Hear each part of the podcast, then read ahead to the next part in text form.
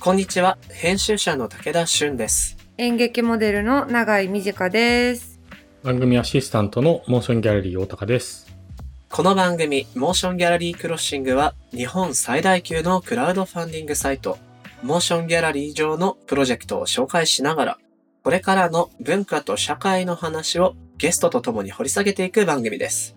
番組のスタジオは東京九段下にある築90年以上の歴史的建築九段ハウスなのですが、今回も新型コロナウイルス感染拡大を受け、引き続きリモート収録にてお送りしております。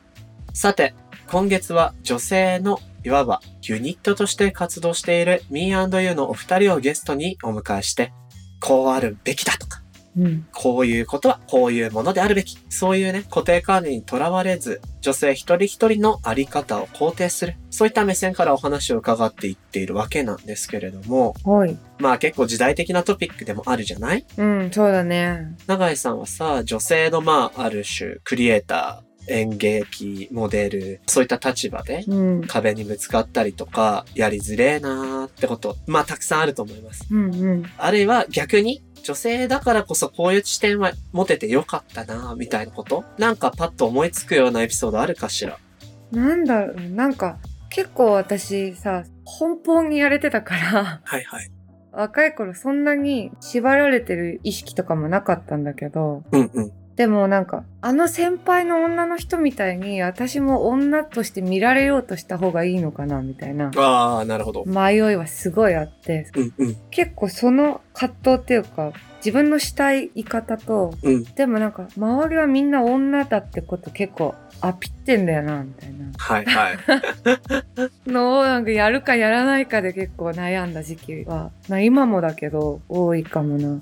こういう言葉選びであってるか、すごく迷ってしまうけど、うん。いわゆるなんか女の武器的なものを使うべきかどうするかみたいなことなのかな。そう、なんかだから、できないとか、うんうん。難しいとかっていう、こう、弱音を上手に使うべきなのか、うんでも私は性格がきついから、なんかそういうことを言うのが恥ずかしいっていうか、はいはい。かっこ悪い気がして言えないんだけど、うん。言えてる人の方がでも楽しそうだし、ああ。みんなともうまくやれてる感じがするな、思いながら。うんうんうんうん。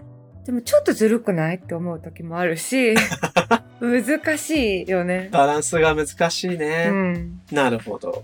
武田さんはさ、うん私からすると結構男の人の方がそこ大変そうだなって感じもするのその男性的でいるかどうかってはいはいはい。男の人の方が選択肢がないように見えることが多いんだけどうん。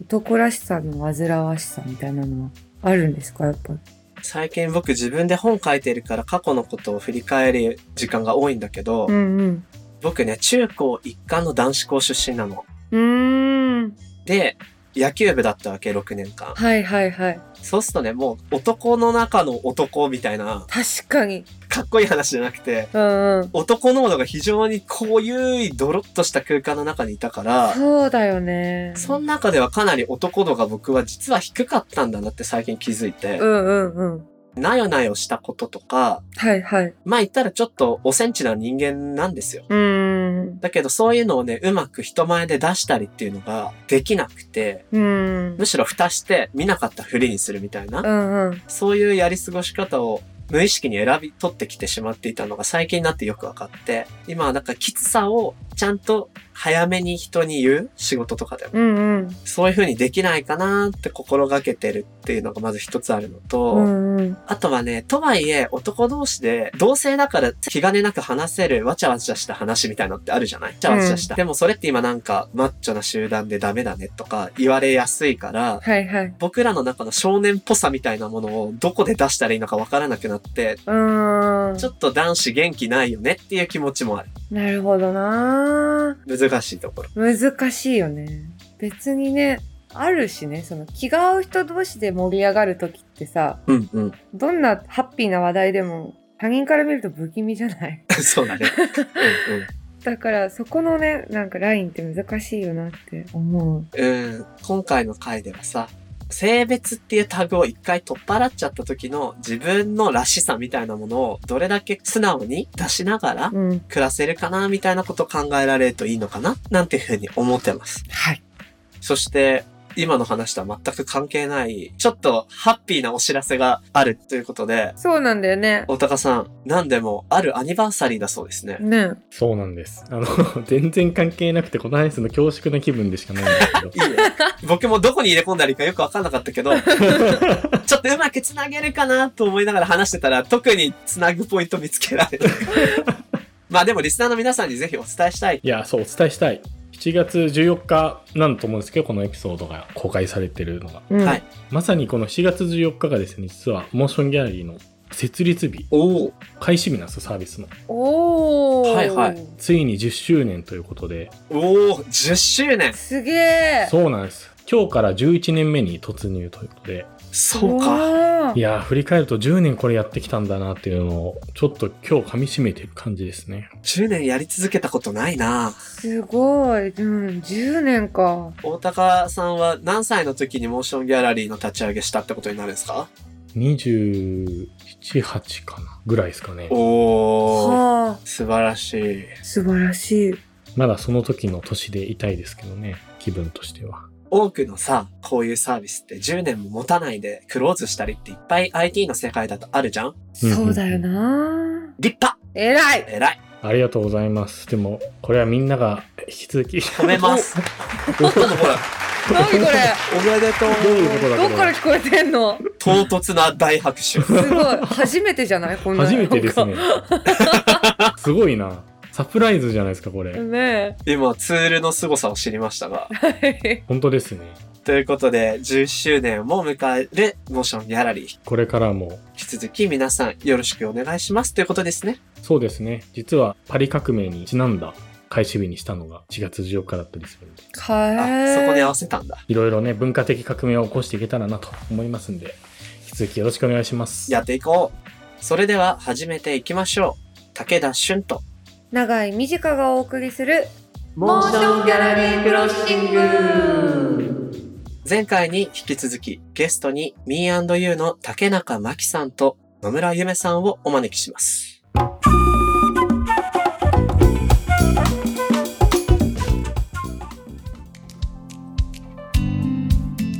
かなりなんか等身大のメッセージをお話しいただいてるけど、永井さん、ここまでどうですか実はシーズこんな風な思いで作ってたんだよの裏側の話だったけれど。なんかもう本当に楽し そう。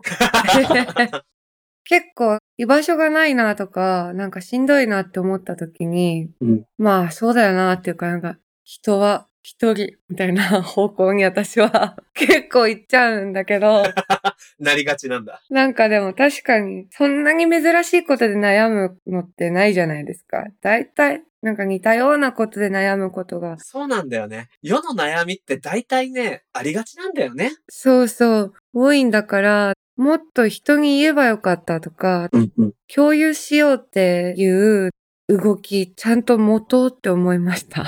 なるほど。あ、でも今大事かも。なんていうか、おそらく、この悩みを誰かに聞いてほしい、言える場があったらなって思ってる人は、当然まずいたと思うし、うん。そういう人はシリーズに入っていったと思うんだけど、永井さんみたいに、この悩みをまず言う場っていうものを、最初から求めてる状態じゃない人うん。いや、一人でこれは抱きしめていきますから、みたいな、そうそうそう。マインドセットの人も、実は場があったら話せたかもしれないよね。 うん。なんかそういう茶会に迷い込んだら、多分話すじゃない、そうだよね。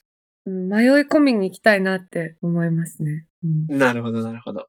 ここまで聞いてみていると、いやー、シリーズのこのね、始まりと、あと二人のこうバディ感も僕はすごい素敵だなと思ってるんだけど、うん。さてさて、できてまだ2ヶ月の Me&You という会社ですよ。はい。今のところ、どんな活動を、これから先の野望はまた聞くんで、ここまでどんなことしているか教えてもらってもいいですかそうですね。ここまではニュースレターをね、作り始めましたね。うんうん。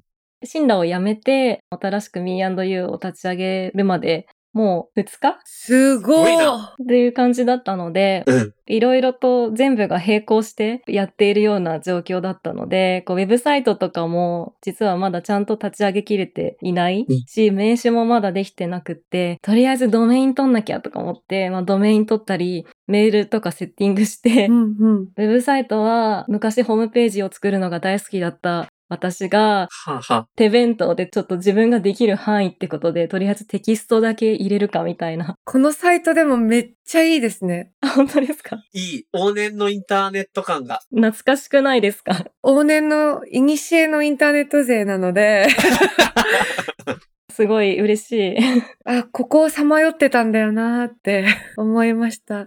私もその時から HTML とかの能力がアップデートそこまでされてないので、その範囲でできるウェブサイトに今はなってしまってるんですけれども、うんうん。で、とにかくちょっとその簡易的なサイトを立ち上げて、で、初めにニュースレターっていうのを私たちで4月の20日ぐらいからう。うんん作り始めて、B&U のメッセージインアボトルっていうタイトルで、んうん。各週金曜日の夜にうんうん。お送りしてるニュースレターがあって、それをね、ゆめさん送り続けてますよね。はい、送り続けてます。はあ。これがね、またね、いいんですわ。へえ、読んでみたい。ありがとうございます。内容については、もう、これは購読すべきだから、細かく紹介しないんですけ ど、うんコンテンツがいくつかあるわけですけど、うんうん。お知らせもさ、お二人はツイッターとかインスタとかよりも、このニュースレターに最初に書くことにしてるんでしょはい、そうしています。はあ。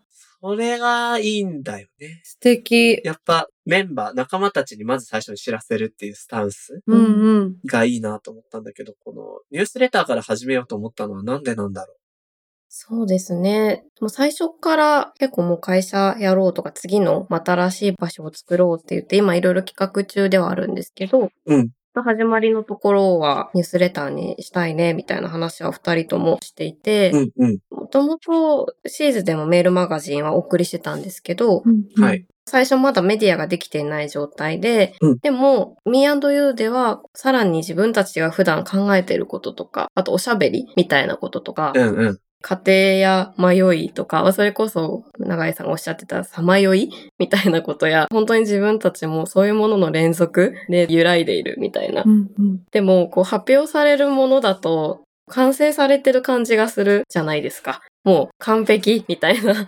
で、それは自分が物事を見るときの自分の状態によって、そういうふうに思ってしまうこともあるかもしれないんですけど、うんもっとその完成されるものの素晴らしさもあるし、でもその間の道中みたいなものをもっと一緒にこれから場を作っていく人たちと共有できたらいいなっていうのがあって、うんうん。そういうものをニュースレターに直接受け取りたいと思ってくださった方にこうズドーンと行くような 感じではいはい。やりたいなって思って、もうお手紙がやっぱり書きたかったっていうのがすごく大きかった。そうだね。メッセージやボトルってタイトルだし、うんうんお。手紙としてニュースレターを扱うっていうことなんだね。はい。はい。今僕、重要なフレーズを聞き逃さなかったんですけど、これから作っていく場のためにもっていうふうにゆめちゃん語っていて、はい。つまり何かしら場をご用意中ってことでいいのかなそうですね。あ のすごい、芸能リポーターみたいな気持ちでインタビューしちゃった。考え中ね、今、計画中ですね。まさに。毎週集まって毎週ホワイトボードに付箋ペペペペペって貼って、はあ。うん。で、それぞれお互いに自分の大きいノートにいっぱい書いて、どんなことがやりたいか。今回はそうこういうこと考えてきた私も考えてたみたいな 一緒じゃん、そうんうれ、んみたいな。図も一緒じゃん、みたいな。そんなことあるすごい。すごい。 Me&You の名前も二人が両方とも同じ名前を考えてきてたんですよ、えすごい。会社名として。マジでへえ。え、完全一致部分一致完全一致。完全一致ですそんなことあるすごい。双子じゃん。そんなことあんだ。生き別れ生き別れた。双子。再会いやー、この二人のバディ感は僕は素敵なんて言いましたけど、じゃあ Me&You での役割分担みたいのもあるのかなと思って、うんうん。何か得意な部分とかで分けたりしてるんですかとりあえず Me&You について分かったことは、ニュースレターを各週で出しているっていうことと、大事にしている視点と、何かしらの場をホワイトボードに書いたりして準備中までは分かったんですよ。うん。他にもお仕事してると思うので、役割分担してるのかな役割はどうだろうね。シーズンの時とかから結構企画だったりとか、記事だったりとかは本当に一緒に考えてて、うんううんん。コンセプトの骨子になる部分とかは一緒に話して考えて、まあ、記事の企画とかも大体半々ぐらいでやろうみたいな感じでやってきたんですけれども、はいはただ、例えばゆめさんはシーズンのコンセプトのメッセージとかも全部書いていて、うんうん。で、私はどっちかっていうと、シーズンの時も全体の事業の運営みたいなところ うん。をやったりとかもしてた部分もあったので、今は会社になったので、またちょっとやることとかが増えてきて、お金回りのこととか、うん。会社に必要ないろんなものをセッティングしていく作業とかもあったりしていて、うん私わりかしそういうのやりたい気持ちがあったので、うんうん。比較的私の方でやりつつ、でも仕事っていう意味では本当に半々なのかなと思います。へー。なるほどじゃあ経営的な部分をちょっとマキちゃんがメインで見て、クリエイティブなところは手分けしながらみたいな感じなのかな。でも基本的に全部私だけで判断するってことは一個もない気がする。うんうんここもないですね。ので、実作業はどっちか得意な方がやって、うんうんどうするか決めるのはほぼ全て共有して決めているうんうんうんうん。ような感じです。なるへ個人で受ける仕事とかも多分今後お互いあるような気もするんですけど、例えば執筆でとかほ、ど。うんうん。そういうのも多分お互いに共有していく気がするという ー。か、はコミュニケーションの仕方というか、うんこっちの方が実務が得意だからやるよねみたいのも、あ、じゃあやりましょうかとか、そういう感じでやってったりしていくので、うんー。うんうん。うん。なんとなくお互いの状況とか、タスク量とかをめちゃくちゃ Excel とかなんかスプレッドシートに書いてるわけではないんですけど、なんとなくこう把握しながら分担していけるようにみたいなことを心がけてるっていう感じでやってます。なるほどなるほど。はいや、なんか話聞いてていいなと思うのは、シリーズ作った時もさ、二人が居心地のいい空間ってどうやったらできるかなって作ってたように、おそらく Me&You っていう会社自体も、自分たちが心地よく仕事をできるやり方ってどうかなって思いながら、やり方を作ってる気がして、なあ、それってすごくいいよね。ヘルシーだよね。う。うんん、でも確かに結構独立して自分たちで会社を作るってなると本当にどういうふうに会社を作っていくかにもすごい考え方が宿るような気がして、はいはい働き方とかそれがこう生き方ともつながっていくと思うんですけれどもそういう部分がアウトプットにも出てくるなって感じることが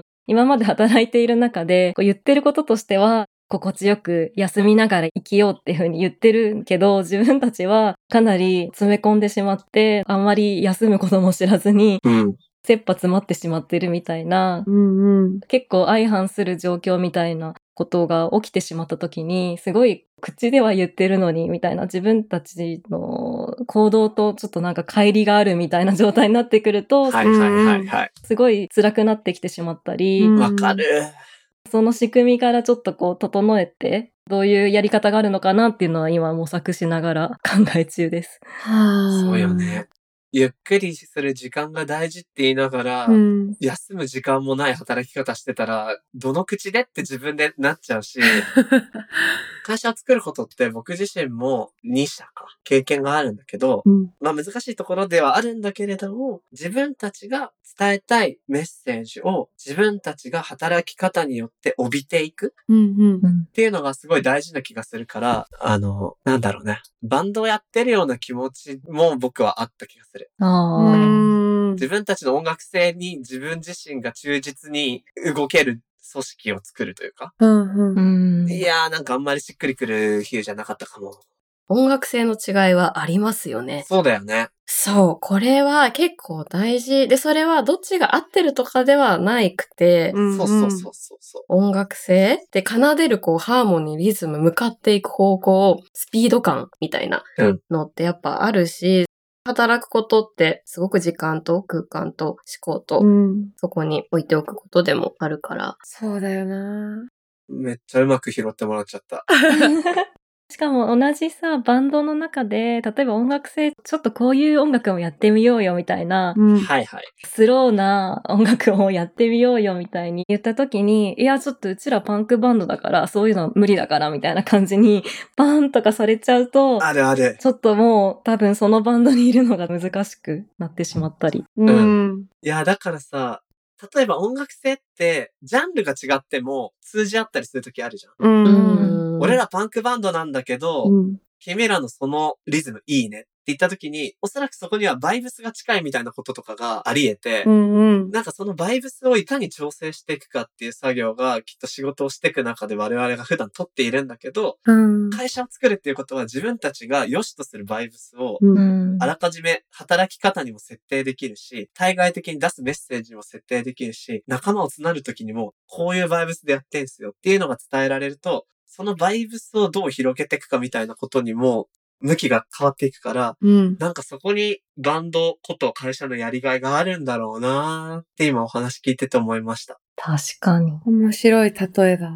なんかさ、音楽性はさ、うん音楽性が合ってるからいけるって思ってたら、バイブスがめちゃくちゃ合ってね、みたいな時ない ある。それもある。わかる。あれみたいな。なんで合ってたんだろう、今までっていう。うんあれ、悲しいクラッシュなんだよな。本当に同じ方向を見てたと思いきや、マジで違った時の驚きね。なんだったの、今までみたいな。でもある。すごいある。それありますよね。何なんだろありますよね。話してる時にはすごい合ってたはずが、相手が作ったものとか見た瞬間、全然違えわってなっちゃう時とかね。びっくりすんだよな。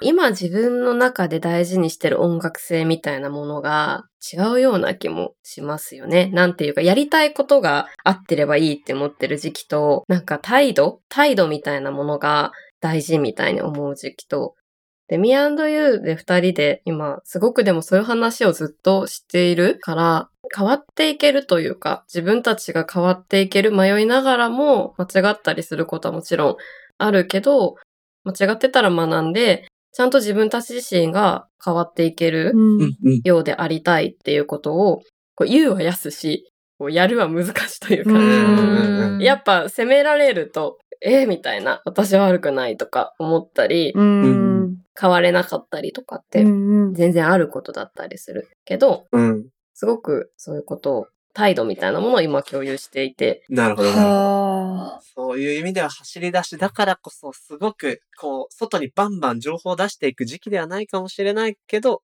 だからこそ大事な時期を今二人は過ごしているのかもしれないね。うん。う。でもそろそろちょっとまた発表することも出てくるので、あら、楽しみ。楽しみです。この放送中だとちょっとまだ言えなそウェブサイトとね、ロゴがまだ発表できてなかったんですけどう。、んうん。それはね、7月に頭の方で、あ、ちょっとまだ日付はあれですけど、じゃあ、これを聞いてくださる頃には、まあ、今回の特集のどこかの回の間には、うん。おそらく発表されてると思うので、そうですね。皆さん楽しみにお待ちください。さて、ここまでシーズのお話、そして Me&You どう立ち上がったのか、何を今お二人が考えてるのか、なんてことを伺っていきましたが、はい。一旦今回はこの辺りまでにしたいと思います。次回も引き続き Me&You の竹中真紀さんと野村ゆめさんにお話を伺っていきたいと思います。何か告知などは大丈夫ですか7月のウェブサイトとかをまずは見てロゴを。ロゴや、で、そこでお知らせも新しいことも具体的にできてると思うので、見ていただけたら嬉しいです。詳しく知りたいっていう人は、お二人の SNS やホームページなどをご覧ください。はい。そしてぜひ Me&You のニュースレターもチェックしてみてください。それではひとまず竹中さん、野村さん、ありがとうございました。ありがとうございました。ありがとうございました。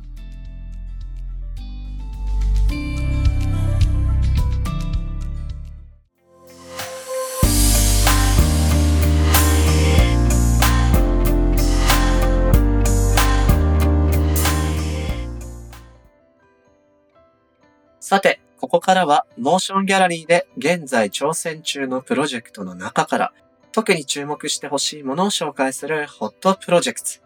大高さん、今日はどんなプロジェクトが来てますか今日はミュージシャンのミニアルバム制作を支援するプロジェクトなんですが、目標金額400万円だったんですが、もうこれがうん公開当日に見事すぐ達成ということで、ただそこからも続々と応援が集まり続けて、現在なんと1200万円を超えるという、すごい伸びてるプロジェクトのご紹介です。わーすっごおい。大高はさん、これやっぱ早いし、金額の伸びもすごいよね。いや、すごいですね。だって300%ですから、よどみなくそのまま突き進んでる感じですよね。い。はあ。どんな方なんですか天野月さんっていう活動20周年記念ミニアルバム、旗とせの制作シンスプロジェクトをスタートされてるんですけど、はいはい。本当に根強い人気を誇るミュージシャン、天野月さんのプロジェクトで、うん。天野さん自身2001年にデビューされて、今年で20周年を迎える女性のミュージシャン。うん。ううん。ん。 20周年のお祝いとして、今年中に本当にやりたかったことがたくさんあったんだけれども、やっぱりこうコロナの影響で、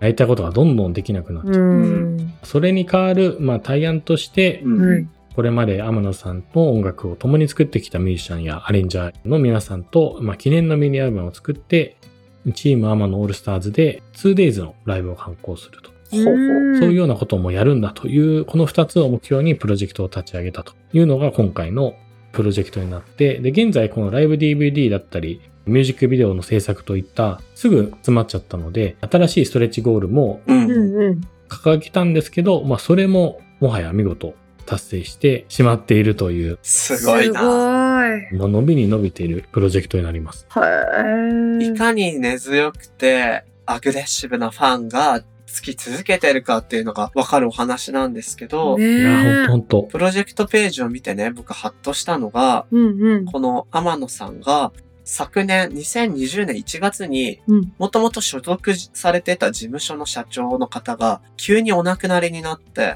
うん。はいはい。まあそこからこう独立されていううーん。時代にある種翻弄されてしまうようなバックストーリーがあるみたいで、確かに。何かその中であがきながら新しい試みうんうん。をやるぞっていうところにファンがすごく応援したいっていう気持ちでついてきたのかななんてね、想像しましたいね。やうー、ん。素敵な、なんかチームですね。ね、いいなぁ聞いてみたいですね。うんうんね、聞いてみたいですし、それにストレッチゴールも達成してるので、リターンも豊富で、ねえ。ミニアルバムはもちろんなんですけど、特典 DVD には20年前から撮り続けたドキュメント映像。いや、すこんなのファン絶対欲しいじゃごい。ん絶対欲しいよ。ああ、若い頃の天野さんも素敵みたいにって思えるわけでしょ、うん。ねえ。いや、取りためてるって大事ね。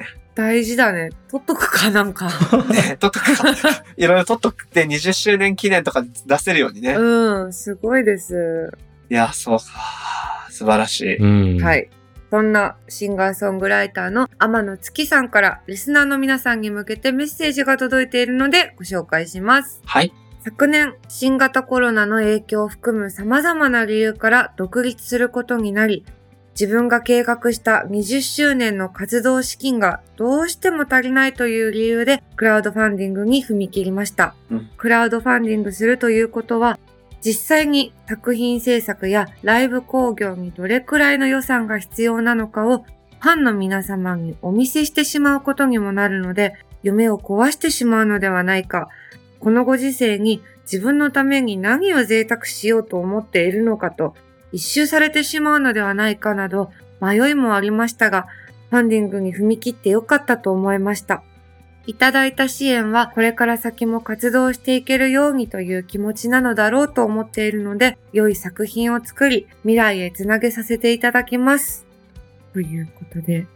いや、これなんか、クリエイターがクラウドファンディングするときの少し戸惑ってしまう気持ちうん。が素直に綴られててとってもいいメッセージだな。ね誠実な方だ。確かに、原価が見えてしまうっていうのって、こういう職業だとやっぱり気にするじゃない気になるよね、やっぱり。いや、ああ、そんぐらいの値段でできるもんなのねって、そうそうそ見たくないファンもいるかもしれないけど、う。うん。でもさ、僕そういう時代じゃないと思うの。ね、わかるからもう、うん大体。うん。虚像みたいなものをね、めでる時代よりも、その人のさ、本当の実体、人間としてうん。を応援していくような時代だと思うから、うん。すごく勇気を持って天野さんトライされたと思うし、それがこういう成果をね、生んでて素晴らしいなと思いました。天野月さん、どうもありがとうございました。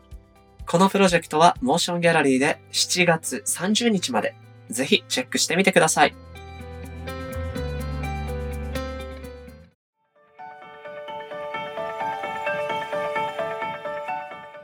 モーションギャラリークロッシングエンディングのお時間となりました。はい。永井さん、どうでしたなんか、すごいさ、まあ、がっつり二人で組んで、いっぱい話し合って、そういう風にやっていくとさ、なんかどっかでさ、どっちかの方が力を持っちゃったりするじゃないはいはい。あるね。でさ、なんか亀裂が入って楽しくなくなっちゃうみたいな。うんうん。でもきっとそういうちっちゃい揺らぎみたいなのに、すごく気をつけながら二人は一緒にいるんだろうなと思って、うんうん。そうやって入れたらよかったのになって思う人とかいるな。何最後のしみじ み。遠い目してるうやん。ん、だからこれから気をつけようって思ったなんか誰かとさ、急激に仲良くなったり、はいはい。突然気が合う人と出会うとさ、ぐっと行き過ぎてすぐ壊れちゃったりあるじゃないわかる。舞い上がっちゃってね。そう。なんかそういう時は二人のこと思い出そ うって。なんか友情でも恋愛でもさ、そういう急接近って危うさも持ってるからね。そうそうそ確かに。僕も、もしそういうことあったら二人のこと思い出そう。う。うん。そうしよう。大高さんからはどうでしたそうですね。結構なんか二人って難しい。よくなんか創業する時も三人とか奇数がいいって言うじゃないですか。はいはい。あの、一対一だとこう完全に割れちゃうからみたいな。そっか。うんうん。でもその中で二人でやり続けてきたっていうのはすごいことだなと思うし、うん。確かに。逆にあと職域で分けるみたいな、なんか演出家と演者みたいなペアだったらまだ得意なことあまりに違うから、うん。まあいいかなみたいな、うまくいくところがあると思うんですけど、そういうわけだけでもなさそうなところが、ううんうん。ん。なんかすごい勉強したいというか、コミュニケーション術みたいなの学びたい、聞ね。きたいなもっとって思っちゃいました、ね。本当だね。うん。なるほどね。さてさて、ここでまたリスナーの皆さんから番組にいただいた感想を紹介したいと思います。大高さんどうですかはい。今回はですね、マリカさんからご感想をいただいています。毎週楽しみに聞いている文化と社会の話を掘り下げるモーションギャラリークロッシンから、ベーシックというクリエイター支援のサービスができたと聞いて覗いてみた。クリエイターの日々を応援できるのいいな。永井さんと武田さんのファンなので、もしもし文化センターが気になる。ということです。嬉しいな、これ は。おいでー早くおいでよめっ嬉しい。待ってるよ。めっちゃ待ってる待よますね、これ。まだ来ないな、マリカさんって思ってたとこだよ。 そうだよ。まったく。早く来ればいいのに そう。だよ大高さんのおしゃれエスプレッソトニックポストとか見てほしいよ。 そうだよな。です。ね。今んとこ誰にもリアクションもらってない気がするけど、それでも続 けます。かわいそう。僕が反応しますよ。 あすいません、お願いします。まあ、なんてことをね、楽しくやってる場ですので、もしもし文化センター、怖がらず、ぜひ気楽に。うん。まあ、途中でね、抜けてみたっていいわけですよ。そうそうそうう。ん。しげなって。気になったら一回入ってみたらいいんじゃないそうそう。うん気楽にね、入会をお待ちしておりますので、マリカさん。入ってきたら入ったよってまたコメントお願いします。確かに。お願いしおます。願いします。さて、次回も引き続きゲストに、Me&You の竹中真紀さんと野村ゆめさんをお迎えして、すべての創作は生活から始まるをテーマにお話伺っていきます。それでは、今回のモーションギャラリークロッシングはここまで。お相手は武田俊と、長い短でした。また次回お会いしましょう。バイバーバイバーイ。